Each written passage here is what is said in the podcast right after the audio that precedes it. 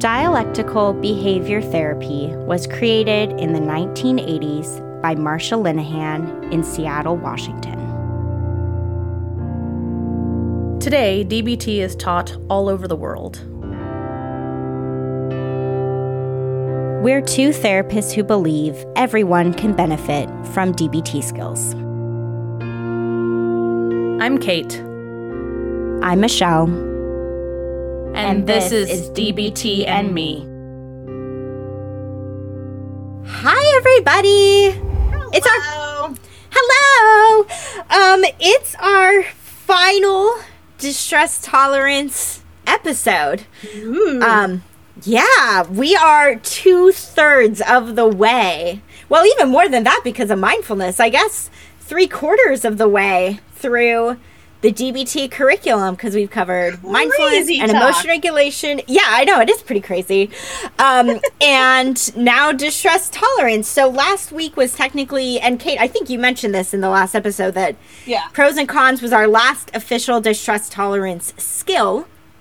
So today Similarly, for how we did it when we wrapped up emotion regulation, we had like this troubleshooting, problem solving type of episode where we talked through some of the common challenges that you may mm-hmm. face when it came to regulating emotions. And we're going to basically do that same thing with distress tolerance. What things can make it really hard to tolerate stressful situations in your life? Um, that was a tongue twister as I said it. Uh, the key difference here is that DBT, the book that Kate and I use, that DBT facilitators use all across the world, um, that book had specific handouts related to looking at what are the barriers that can get in the way of emotion regulation. And Kate and I, like we do with a lot of the episodes, we went off of those handouts, put our own spin on it, but we had those handouts to guide us. And today, DBT does not have a handout related to troubleshooting distress tolerance skills. So basically, Kate and I took some time before recording this episode to think through what are some things that we've experienced either personally or that we see come up with clients that make these skills really hard. like, you know, it's not so simple as just we teach a skill and then you go out and use it and it works perfectly. And it just doesn't always work that way. Sometimes you try something and it doesn't go at all how you were expecting. And what could be getting in your way that we want to talk about today to hopefully help it be less in your way moving forward. so, we each thought on our own about three different things that can make distress tolerance skills difficult to use, and then what we recommend to help with overcoming this particular challenge. Some of the stuff we recommend does reference back to other DBT skills, like this is a skill you want to make sure to focus on or try if you are struggling with this thing. Some of it doesn't have anything to do with DBT, it's just stuff that we recommend generally yeah. speaking. So, um, yeah, Kate's going to get us going with the first one. Woo! All right, so when I thought, what are some things that makes or that can make distress tolerance hard, one of the first things that I thought about was, well, things that aren't going away. Uh, chronic stresses, right? So there's one thing to be tolerating a distressing situation that you can kind of look out into the future and be like, all right, I only have to deal with this until then, right? Doesn't matter how long the then is to an extent, right? That then could be, you know, tomorrow, that then could be in five years. But if you have an endpoint, right, that's one kind of distress. But there are types of distress that don't have an endpoint. So I think about things like chronic pain or chronic illness, right? That's uh, that's a pretty big one. Um, I think there's a sort of a wishy-washy between uh, not going away and technically going to go away when I think about some things having to do with parenting. Like, yes, your child will get older, but like it's going to take a while, um, and you can't be exactly sure when a certain behavior or something like that is going to end. But um, also things like if there's you know other people in your life with chronic illnesses, or you know stress is having to do with the place where you live, where there's no end in sight for you being able to move, right? You know things like that. Stuff where it's chronic for some reason or another, just not going to go away. Um, so the first thing that I thought about might sound a little counterintuitive, but bear with me, uh, is allow yourself sometimes of being overwhelmed. Right? If this thing is going to be chronic, if it's going to be ongoing, there's going to be times it overwhelms you, and you need to be nice to yourself about that, right? There's no one who is capable of being strong all the time. Right? That's just not a it's not an option. So allow yourself sometimes to be overwhelmed by it. Allow yourself a, a space to have a bit of a breakdown. Um, you know, distress tolerance is great, and uh, there's other skills I'm going to talk about here in a second, but yeah, no amount of skills, no amount of internal strength or willpower or anything else is going to turn you into some sort of superhuman where something that is chronic and ongoing and horribly distressing isn't going to get the best of you sometimes. So maybe even schedule sometimes, right? Like a like just give yourself some times to be overwhelmed. It's important. Um, another thing that is not, uh, you know, not a DBT skill, um, though I would argue is a skill because not everybody has it, is ask for help. Like, is this a thing? You know, it depends on what the thing is. Like, can you have somebody else watch the kids for the day? Can you have somebody else come and be a caretaker for your parent with Alzheimer's for the day? Can you, you know, have someone you know, a really good friend come and do some of the household chores because your chronic pain or your chronic illness is really overwhelming you right now. Right? Like, again, I think this falls into a similar thing of there's only so much you can do with skills, and at some point, you know, asking for outside help could bolster that, right? It can even it can improve the impact of the skills you're using and also help make up for the gap between what the skills can do and what they can't. So um, I really encourage people that are in chronically distressing situations to, if at all possible, and I know we don't all have the resources to do this, so um, no no shade thrown on people who don't have the same kind of community or family or friends circle for support. But if you do, reach out, ask for help.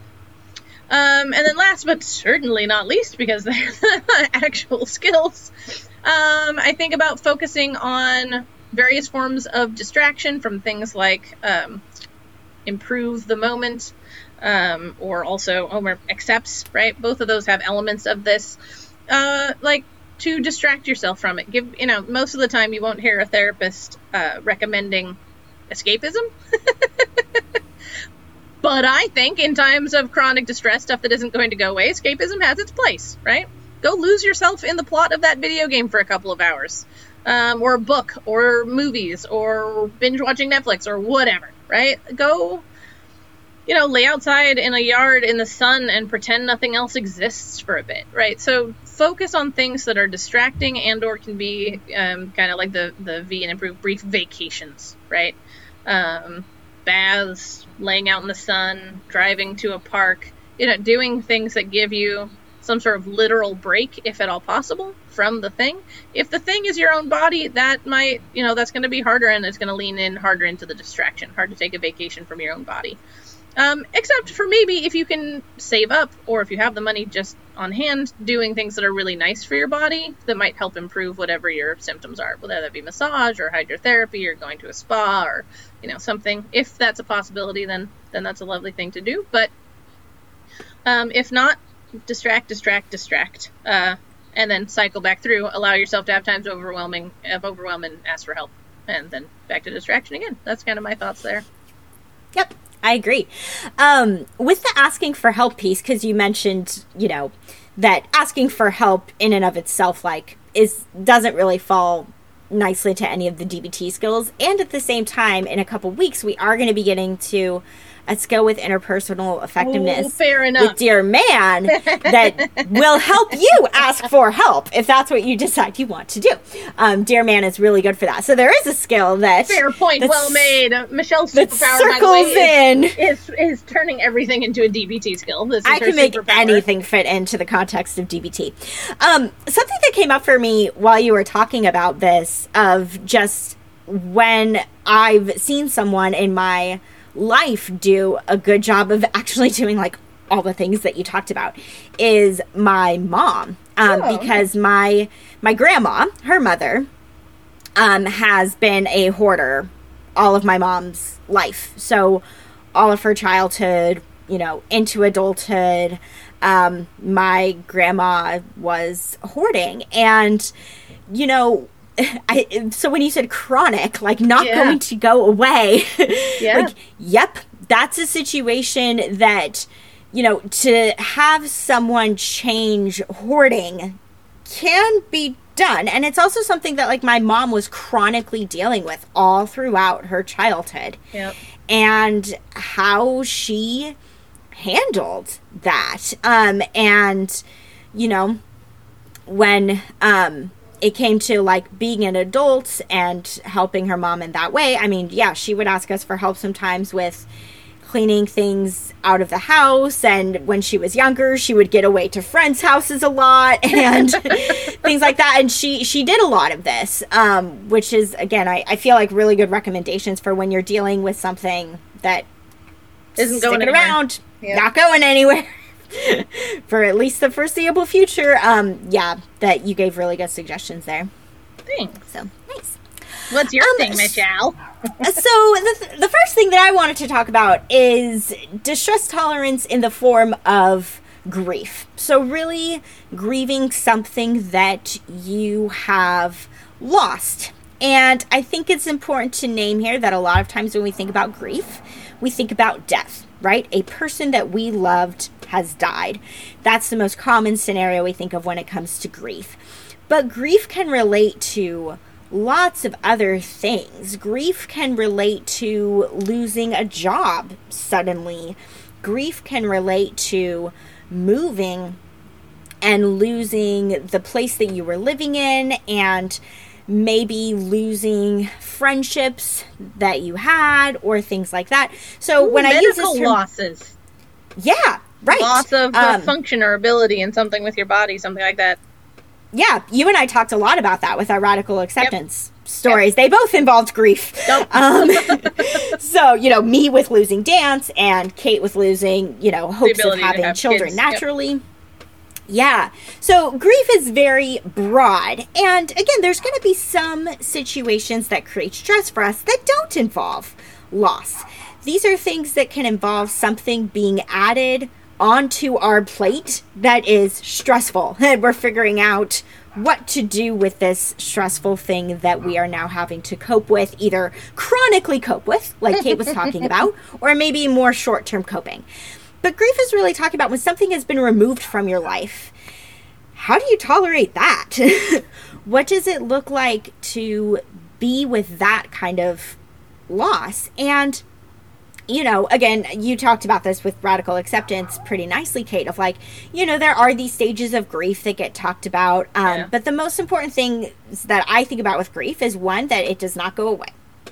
It doesn't go away. It's going to be there in some way, shape, or form the rest of your life. It is not going anywhere. Again, it may shift and change and look different, but it's there.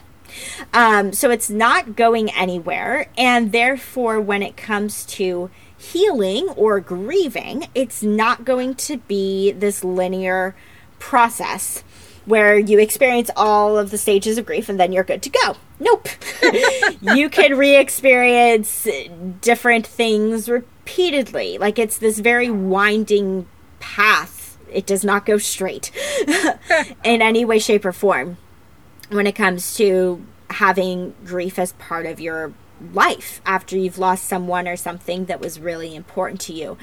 So, what do you do about that when that's what you're struggling with? Because I think sometimes a lot of the DBT skills can feel like they pale in comparison to the situation that you are grieving and the loss that you have had. Like, it can be really easy to think like, well, how could these skills really help me when I've experienced such a profound loss? Um, how, what can this what can this really do for me? How can it really make it better? And I think I mean, it, it not it won't necessarily make it better. I think that phrasing is important to let go of. Of like, it's not about making something better. Like it's distress tolerance. it's learning how to tolerate without maybe having expectations or hopes that this is going to lead to you feeling better. Like the one day you're going to wake up and not have that grief. Nope, not necessarily.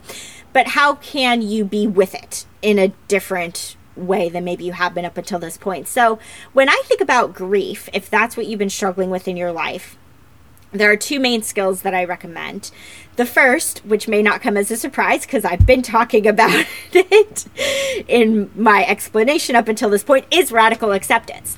Um, and sometimes I think this can happen when we don't even realize consciously that we're doing it.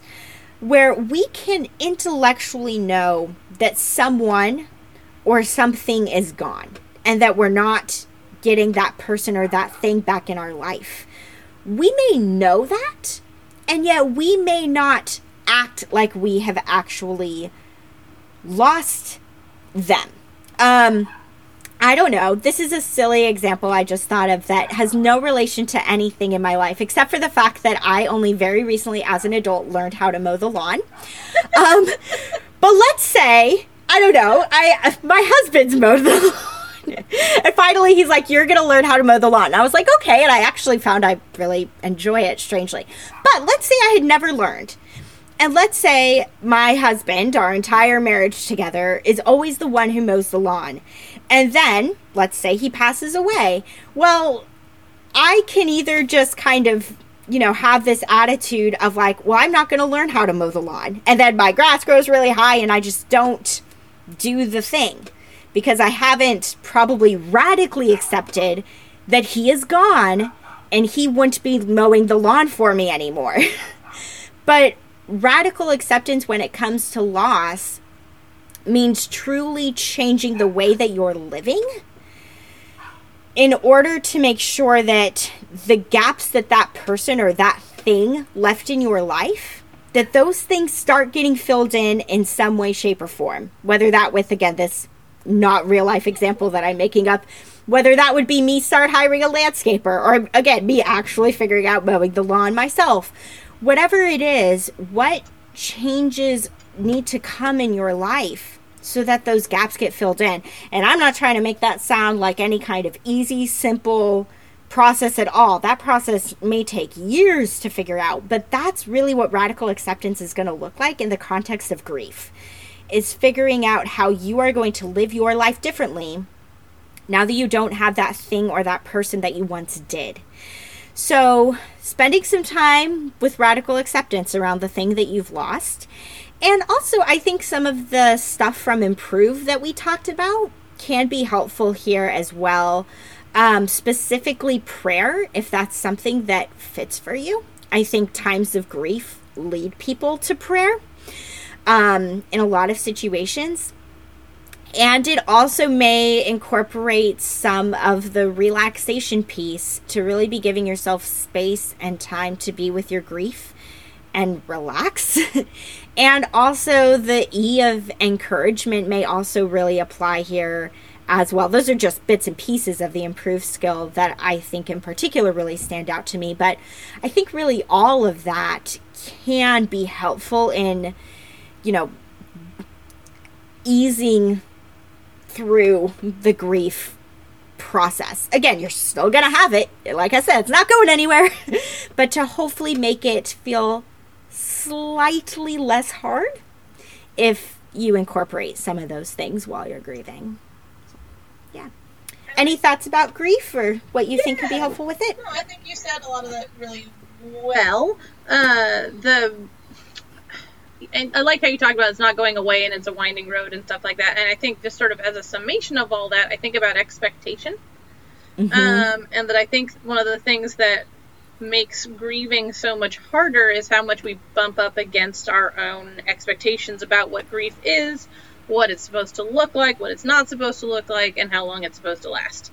Right? Or society's like, expectations. Well, sure, sure, like, sure. Yeah, this yeah, is yeah. how much time you take off of work. Yeah. Like, that kind of thing. yep. And so, you know, I've had plenty of people be like, I don't understand. The anniversary of the death wasn't hard for me last year. Why is it hard for me this year? I'm supposed to be over mm-hmm. this by now, or, you know, whatever. Um, so I think just with grief, and again, Michelle, I think you kind of said this, but just as sort of a summary, is just meeting yourself where you are mm-hmm. is really important because you're going to be in a different place day to day, maybe even minute to minute, year to year, and that's okay, right? Sometimes they're going to be unexpectedly harder after a period of it being a lot easier. You know, yep. we don't we don't know, and the only thing that judging yourself for is going to do is make it worse. So. Super true. um, but yeah, I think otherwise, I think you covered a lot of stuff really nicely. Uh, so my thing, I feel like there's a bit of a theme to my things. Anyway, uh, so the first stuff was you know chronic, so stuff that's not going to go away, and the other thing I thought about is things that are going to get worse, right? Which is kind of anticipatory grief, but also maybe just antis- just fear, right? Anticipatory mm-hmm. fear, dread. I mean, there's all sorts of stuff, right, that can come up when you're facing a situation that's bad already, and you know is going to get worse. So um, the first example that popped into my mind when I thought about something like that is like a loved one is diagnosed with a terminal illness. Um, it's bad enough to get the news, but you know you see this whole process stretched out before you, um, and that's hard. So, a uh, couple of things. Uh, first one is a skill, a meditation, but not technically one from DBT. Uh, it's called a self compassion break. I think I've actually done one of these as a closing moment a long time ago. Um, I don't know what episode because forever ago. But if you just, I checked, uh, if you just Google um, self compassion break, you will get links to uh, listening to the meditation. And it's a really short, um, five ish minute meditation break, uh, meditation break, huh? A meditation called self compassion break, where you basically just say, like, you acknowledge that you're in a moment of suffering, um, that everyone goes through it, and ask to be kind to yourself. So, um, I highly recommend that. Uh, it's just so great to acknowledge that you're hurting, that something is hard. Um, and it's just it's just a way to cultivate self compassion and self awareness, and I think that's um, really helpful, really important uh, when you're going through a hard time that's just going to keep getting harder. Uh, similarly to the idea of something being chronic, is I do think it's also still really important to allow yourself to have times where you're overwhelmed by what's going on. Um, if you don't, Uh, I don't know why. I don't even know if this works because it just occurred to me. So if I get to the end of my own metaphor and it doesn't work, I apologize. Uh, but right, people have this idea of you know don't take breaks at work. I'm just going to power through, right? Uh, and a lot, plenty of studies have shown that you work less well over the course of that time, right? You actually do things a lot better if you take breaks. Um, you're going to renew your focus and renew your energy and all these other things. So if you're having to confront something head on, especially something that's just getting worse, you need to allow yourself those quote unquote breaks of breaking down, right? You have to allow that emotion to show up and do its thing um, for moments. Otherwise, you're just going to get more and more and more and more worn down as you try and push through that. And uh, generally speaking, emotions get their way eventually. So if you're not allowing yourself to have these moments of being overwhelmed, it's entirely plausible that that emotionality will just build up and build up and build up and build up and build up until you don't have a choice. Uh, and your moment of overwhelm becomes a day or a week of overwhelm, right? That it just lasts a lot longer and it's a lot more intense because you didn't make space for it along the way. Um, and then last but not least, cope ahead. Uh, that harkens all the way back to emotion regulation, right? Yeah, the C in yeah, the ABC. ABCs. Uh, but I think it's another one that's really important here. It, it won't be pleasant, but picturing basically the end of the road, right? The the worst that you as far as you know this thing is going to get. Uh, so again, with the loved one, maybe that's the death of someone you know you love. Maybe it's just when they don't recognize you anymore, or when you know they're really suffering. Whatever for you feels like the worst part of whatever the thing you're enduring is. Spend some time picturing it and picturing how you're going to cope with it. Like walk yourself through the process of right what am i going to do when this person dies how is that going to feel how what strategies can i have in place to make sure i'm supported Uh, what can I do to take care of myself? Like, have I, you know, and you can do some prep work, some very practical things. Like, all right, here's where I'm going to tape this list of telephone numbers to my phone. Oh my God, how old am I? Um, that's probably not a thing anymore. Lol, because landlines and shit, yo. Um, whatever. Anyway, but you know, this is my list of people I'm going to call, or I've you know let work know that if I suddenly don't show up, I'm not no call, no showing, quitting my job is because this thing finally happened. Or right, you can do some practical preparatory things um, when you spend time picturing you know the worst outcome or the end of this thing, uh, and also you can just you see yourself doing it well. I guess I, I ought to preface that if you haven't listened to the Cope Ahead episode that has that. Uh, don't picture yourself doing this badly. Don't rehearse that. and picture yourself coping with this as best as possible, right? This doesn't mean you somehow are completely untouched by any emotions of this horrible thing. No, just instead of picturing yourself being so overwhelmed that you collapse entirely, imagine yourself grieving but making it through, right? So that's that's sort of the component elements I would say of coping ahead is both see what practical elements you can put in place uh, to have ready, have prepared for the thing at its worst, and walk yourself through coping with it as best as possible mentally. So that's what you've rehearsed, that's what you've practiced in your imagination, um, which makes it a lot more likely to go that way when you get there. Anything you want to add to that, Michelle? No, I think that's good. I really like the idea of using Cope Ahead here um, because I think a lot of times when we've been told, you know, something's going to get worse, or even if we haven't been told, when we're just fearing that it may, and that's making it hard for us to, you know, lower our stress. Our stress keeps rising because we're feeling anxious. Coping ahead is a great skill to to use there. Of like, okay, so so what if it does do that? Yep. Then what? You know, it helps you get mentally prepared in a way that I think can really calm anxiety. So I like that suggestion a lot. Yay. Um, so another thing that I feel like can come up sometimes with these sorts of situations that we talk about in the distress tolerance module is that like being patient is super hard. I mean it's super hard. um and it's hard for us when there's a chronic situation that we're dealing with, like Kate was talking about a little bit ago. It's hard, especially if you have a personality like mine, when you're a fix it kind of person hmm. and you can't fix it. Like, then what?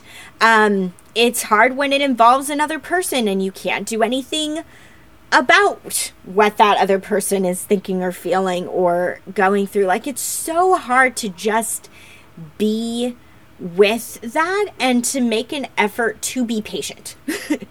um, and so, if you catch yourself in moments when patience feels like it's a challenge for you, you're having a day or a moment when you're just feeling exceedingly frustrated and just wishing everything would go away, get figured out right now, whatever it is, patience is not what you're feeling.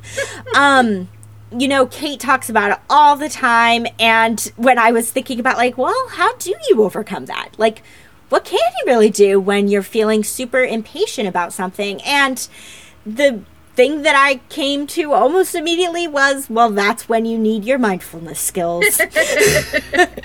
Straight up, that's the remedy. And the reason why is because when we're truly able to be mindful, when we're really able to be in the present moment, when we're able to just focus on what is occurring right now and what's going on around us and what we're experiencing in this moment in our immediate environment, then it takes the focus off of all of the things around us that we can't do anything about.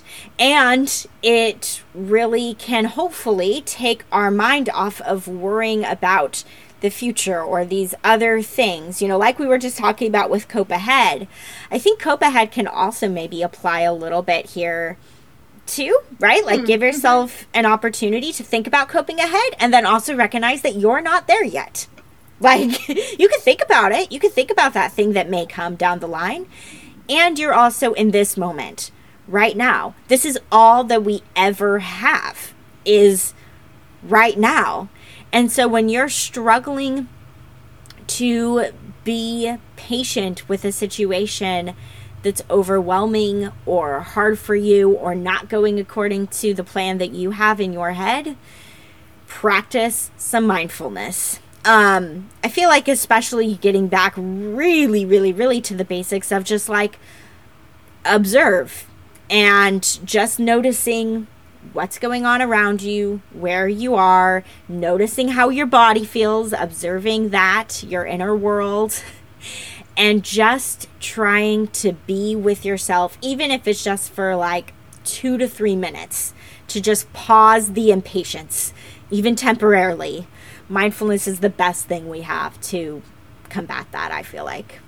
Thumbs up. Um, I was yeah, thumbs up. Anything else you want to add on, or I don't thumbs know. Up? I think sometimes like I, I, don't know if maybe this is just me projecting all over everyone, but I I feel like this the patient one may also be a good reminder um, to not should all over yourself.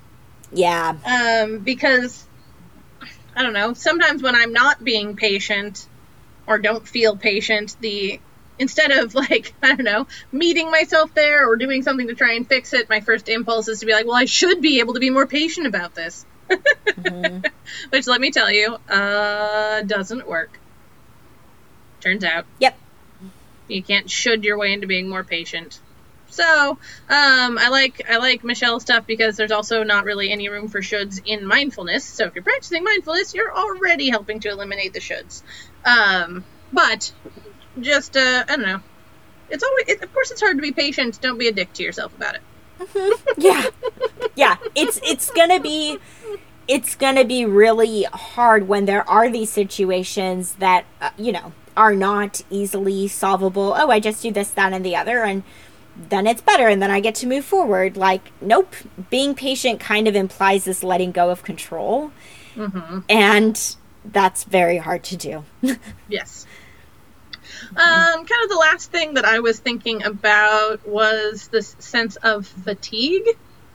Like, if you've been coping with something or doing your best to cope with something that's been dragging on a bit, you may feel so worn out that it feels like you can't even do anything. You can't do the skills, right? You're like, I don't, I can't even, right? That's what I kind of imagine it as being. Um, so, first of all, be nice to yourself. I don't know. That's the first thing. I probably ought to just put that as my answer to everything. Step one. it's a great place being to start. A dick to yourself. Right. Cool. Great. I will repeat that ad nauseum. Um, because we all need to hear it more. So, uh, be nice to yourself about it. And the two things that I think about that are ideally, to an extent, still accessible uh, even when you're in this super fatigued, super worn down, super kind of incapable feeling state, is one, self soothing with the five senses, right? Uh, this seems like the world's worst thing right now because it is almost intolerably hot in the room I'm in right now. But uh, even if you're feeling horribly fatigued, you can still wrap yourself up in a blanket. Right? Or maybe when it's hot, you find something cold. I did that yesterday oh, where yeah? I put like a wet towel around my neck Ooh. and it was so soothing. It was really nice. that does sound nice. Um, right, so right, so simple, gentle, easy stuff right to be to be nice to your five senses um, i have gotten in the past to the point where i was so depressed i didn't feel like i even had the energy to watch television. Uh, so what I ended up doing is just putting on lo-fi music, like a YouTube channel that just plays it constantly, and more or less just laying in a bed staring at a wall. Um, but the sound, having the music, right, was kind of soothing for me. And after an hour or two of that, I felt like I could get up and do other things, right? So just being really gentle with yourself and doing something, even if it's tiny, even if it's small, right? Something low energy but ideally higher impact uh, to, oh, excuse me, random yawn out of the middle of nowhere. Oh no. Um, Kate is fatigued as she talks about fatigue. No, I think it's the warmth. I, I tend yeah. to get, yeah, whether I like it or not, slightly drowsy when it's warm enough. Same um, here. Anyway, yeah, so self soothing with the five senses. We have our whole episode about that if you need more info there. Uh, and then please skills, right? So for a reminder, that's the physical illness, um, eating healthy, avoiding mind altering substances, getting good sleep, and exercising. Uh, so again, that that really ties in with to me self soothing with the five senses because both of those are just different ways of taking care of your body. And if you're that fatigued, probably your body needs some care, right? So just start there, bottom up, as Michelle is always saying right? When you're so fatigued that you just don't feel like you can engage in damn near anything, bottom up, take care of your body. Um, and ideally, that'll get you to a place where you have enough energy to do something else, something more, mm-hmm. something different. Yeah. And I like that you talked about both of these things because the way I think about it sometimes is that please really helps us take care of our physical body, and self soothing really helps take care of us emotionally, right? Mm-hmm. Because we can have days where we're very physically fatigued and then we can have days where we're like emotionally fatigued yes. which are sometimes harder and worse. Um, and so you can apply either one or both depending on what type of fatigue you're experiencing um, because they each address those two sides really well. Makes sense. I like it. Yeah. Right cool. last one last one and i realized when i was talking about being patient a, a, lot of what i was also talking about is what i'm going to talk about right now which is that a really common barrier struggle you can have when you're trying to tolerate a stressful situation is being powerless and before we started recording, originally I had thought about this as like feeling powerless. Like sometimes we we feel powerless in a certain situation. And Kate pointed out to me, which was really what I meant. She's like, or sometimes we literally are. And I was like, that is true. sometimes we are actually powerless to do anything about the stressful situation we're dealing with. We are not powerless with how we can handle ourselves. We have choices of how we can respond and what we want to do as a reaction to the thing that is stressful, but sometimes there are certain situations where you can't do anything about the situation at hand. You can't change what's occurring, right? You cannot change that your loved one just got diagnosed with cancer. There's nothing you can do about that. Unless you're a doctor who has the cure for cancer, in which case, spread the good news. But, like, there's nothing you can do to change that. Like, yep. all you can do is, like, again, try to take care of yourself, try to be there for that other person, but you can't change the thing that is causing the stress. You are powerless to do that. So, what can you do? And again, I think a lot of the things we've already talked about for other challenges really can apply here. Um, like what we were just talking about, about making sure you're attending to like making sure that you're okay if nothing else, make sure you are okay with the plea skills and with self soothing, like Kate was just discussing. That stuff can really help. And also, typically, like the main skill that I recommend when there is a situation that you can't do anything about and it's causing you a fair amount of stress thinking about it and being with it is to use the accept skill here accepts is there when we need to be distracted. And Kate said it earlier, right? A lot of therapists don't recommend escapism. A lot of therapists are like, you've got to feel your feelings. And admittedly, I can be that way sometimes with my clients. Um, that's what you go to therapy for, is to feel your feelings. Um, and when it's something that cannot be changed you can spend a whole lot of time and energy trying to think about how you could change it or what you could do. Or you can spend some time doing the accept skills, which really are some of them are very nice ways to take care of yourself. they really are. Like sometimes I read through the different lists for accepts, you know, especially like when you're thinking about different activities you can do. Mm-hmm. Um, you know, we talk about contributing if there's ways for you to do that, the thoughts with how distracting that can be. Um, and it is so important to give yourself a break from thinking about the situation that is outside of your control. It's very important to do that. It's very healthy to do that. And doing some of the stuff from accepts gives you some really good direction on how to effectively distract yourself. Because again, we're not just talking about sitting there mindlessly scrolling on your phone. That's one of the things we talked about in that episode. Like, we are talking about actively making a choice to do something that's going to get your mind elsewhere, that can be a healthier route for you to take than perseverating and ruminating and thinking over and over again about this other situation that's mm-hmm. causing you a lot of stress. So, think about using some accept skills if you do find yourself in this situation where you can't do anything to change what's occurring. Which is so. pretty common, I feel like, in distress tolerance. It's about things that mm-hmm. are outside of your control most of the yep. time. Yep. Yep.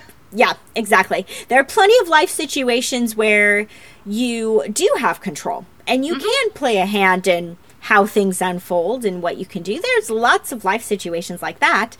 But yes, then there are those life situations that we run into every once in a while that's like, oh, I can't do anything about that. I can't do anything about the fact that this person is dying. I can't do anything about the fact that I just got diagnosed with this illness. I can't do anything about the fact that, you know, whatever whatever it is, fill in the blank here. I mean, there could be a number of yeah. things.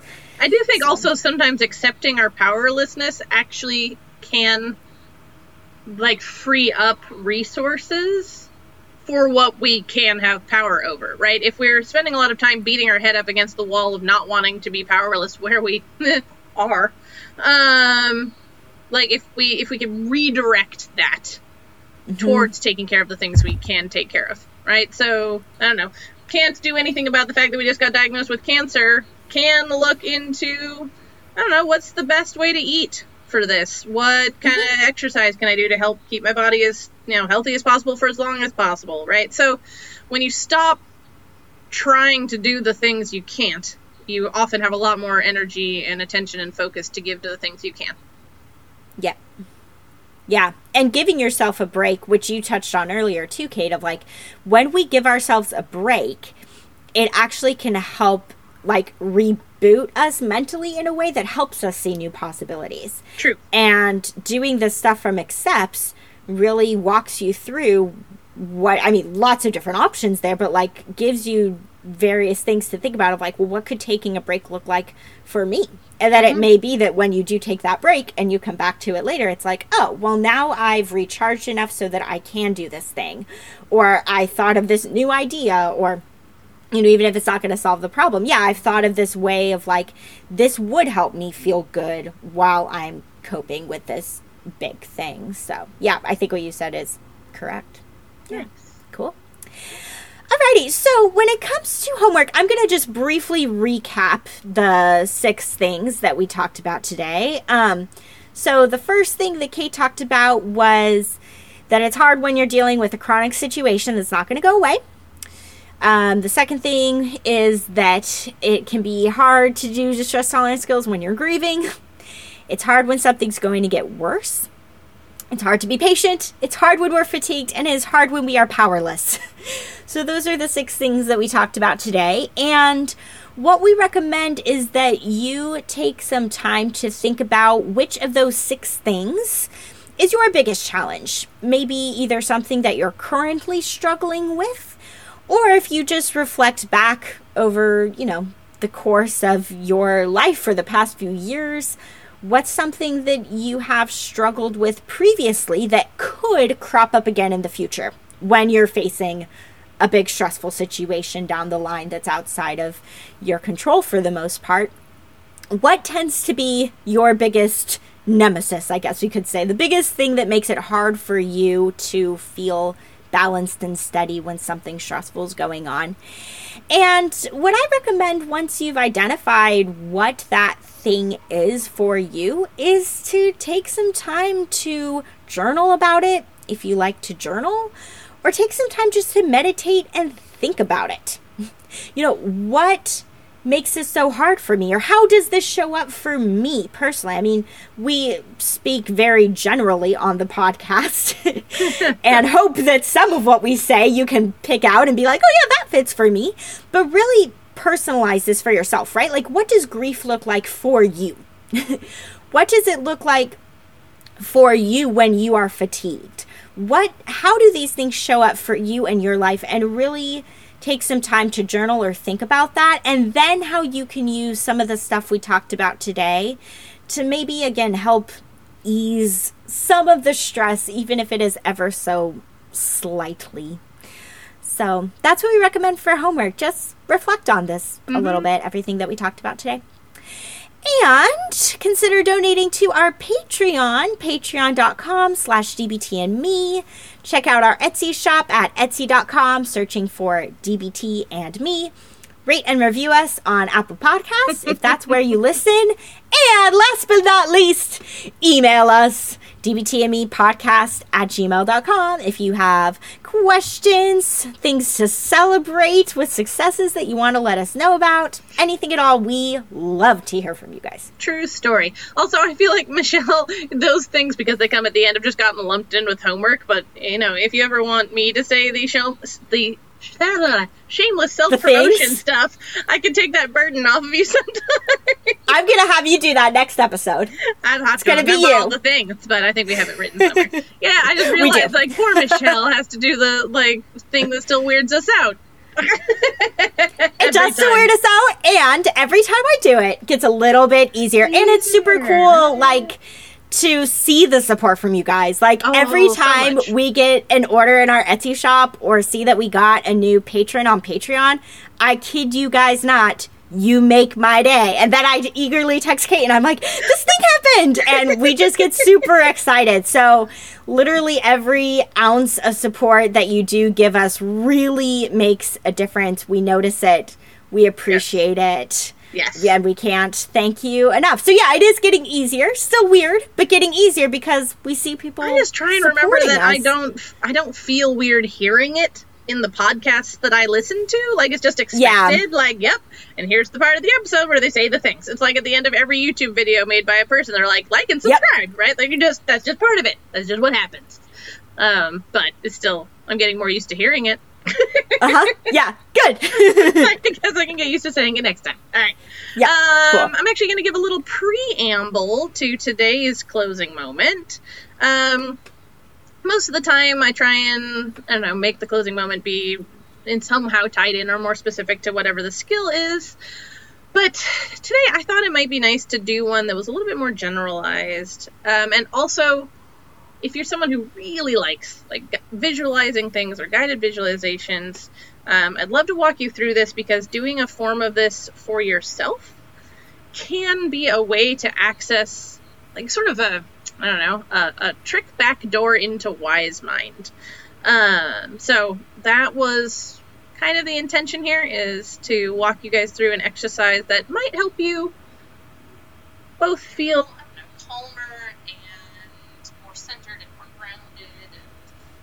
maybe a sense of feeling kind of, I don't know, grateful. Uh, and also can serve to, yeah, maybe help you access the part of you where you feel really wise and where you feel like you can get into wise mind. So uh, that's my preamble. So now, settle in. As per usual, just take a moment to get comfortable, get cozy, get into a position that you can maintain for a few minutes. And if you feel safe and comfortable doing so, you can go ahead and close your eyes. As usual, we're going to begin by just tuning in to our breath. Just noticing where you feel your breath the most, the temperature of the air as it comes in and out of your lungs. You don't have to breathe any more slowly or any more deeply than you are naturally. Hmm, it's just about allowing our breath to welcome us into the present moment and into our bodies. Once you feel settled and ready and in your body and in the moment, I want you to go ahead and picture yourself standing in an open field. In three directions, this field just stretches out as far as you can see into the horizon. But a little ways in front of you is the edge of a forest. Take a moment to build that field and that edge of that forest in your mind's eye. Notice what the weather is, what the temperature is, how tall is the grass, what types of trees are in the forest. Just to give yourself a moment to try and solidify this place and this image in your mind. And then you feel ready, I want you to go ahead and walk towards and then into that forest. Still maintaining this really crisp and clear image. As you enter the forest, notice what kind of path it is that you're walking on. What's the ground made out of? Is there a lot of underbrush or is it relatively open? Just noticing as many things, as many objects and colors and textures as much as possible about your surroundings as you walk into and through this forest. After a few moments of walking along the forest floor, you're going to notice that the path you're on is going to start to climb. Nothing exceedingly steep, but enough of an incline that it's a bit of work. It's a bit harder. You're having to strive a little bit now to continue walking up this path. Having to put a little bit more effort into your movement, a little bit more intention. Continuing to notice what's around you, continuing to notice the trees, the makeup of the forest floor, how much light is filtering through the trees to get down to where you are. Just connecting to the sounds and the smells, as many different senses as you can as you continue to walk up and up this path. As you continue to walk up, I want you to bring to mind a question, maybe a problem, just something that could use an answer or could use addressing in your life. And I want you to hold that question or that problem somewhere in the back of your mind as you continue to climb. For just a few moments, the path is actually going to get pretty steep here. You're going to have to put in real effort climbing this last little burst of hill to the top of this ridge or hill or mountain that you've been climbing. Once you've crested the top of that incline, you're going to notice that in front of you is a cave. Take a moment before you go in to build what this cave looks like. Is it dry or wet? Is it big or narrow? Is it dark or is there some source of light? Whatever it needs to be, however it shows up for you, is fine just before you enter, take that moment to really create it. When you feel like you have seen and felt and heard this cave in your mind, I want you to go ahead and walk in. Now, you might walk in just a couple of steps, you might walk in several feet, but at some point along this path into the cave, you're going to come upon a wise being. this could be a spirit or an elder. This could be an animal. This could be someone you know in your current life or a fictional character. This could simply be a being of light.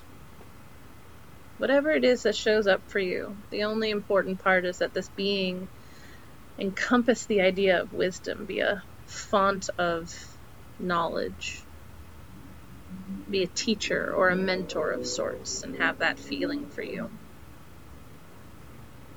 As you approach this wise being, I want you to go ahead and hold out your hands, cupped in front of you. And as you get near enough, without any other words or any other gestures, this wise being is going to hand you something a token, a trinket, something that is meant to address that question or that problem that you've been holding in your mind as you were climbing. So once this has been handed to you, take a moment to look at it and to absorb what it means for you. How it answers your question or how it helps you move towards a solution to your problem. Allow yourself to observe and to appreciate and to receive this gift with gratitude from this wise teacher or mentor. Once you've had a moment to really examine and interpret and accept this gift, I want you to imagine it dissolving into your hands and going into your body. This isn't something you can lose or misplace. This is something that is yours now to keep. And this teacher, this cave at the top of the mountain, is a place that you can come back to when you have other questions or other problems that this wise being could help you address. This is a place to which you can return. Now I'd like you to walk out of that cave, and then after you've exited, you can gently allow the image to fade around you. You can let go of the sounds and the colors and the textures and the smells of this place. And take a couple of slow, deep breaths to kind of exit the vision and come back into the now, back into your room, back into your body. As per usual, this is a good moment to stretch, to rotate or move any part of your body that you need to to feel like you're coming back, to feel like you can be at home and present and back in your body. And whatever you feel ready to do so, I invite you to go ahead and open your eyes. Thank you so much, everybody. Have a good day. Thanks, guys. To learn more about us and the DBT skills we're teaching each week, join our Facebook group. Simply log in to your Facebook profile and search for DBT and Me podcast.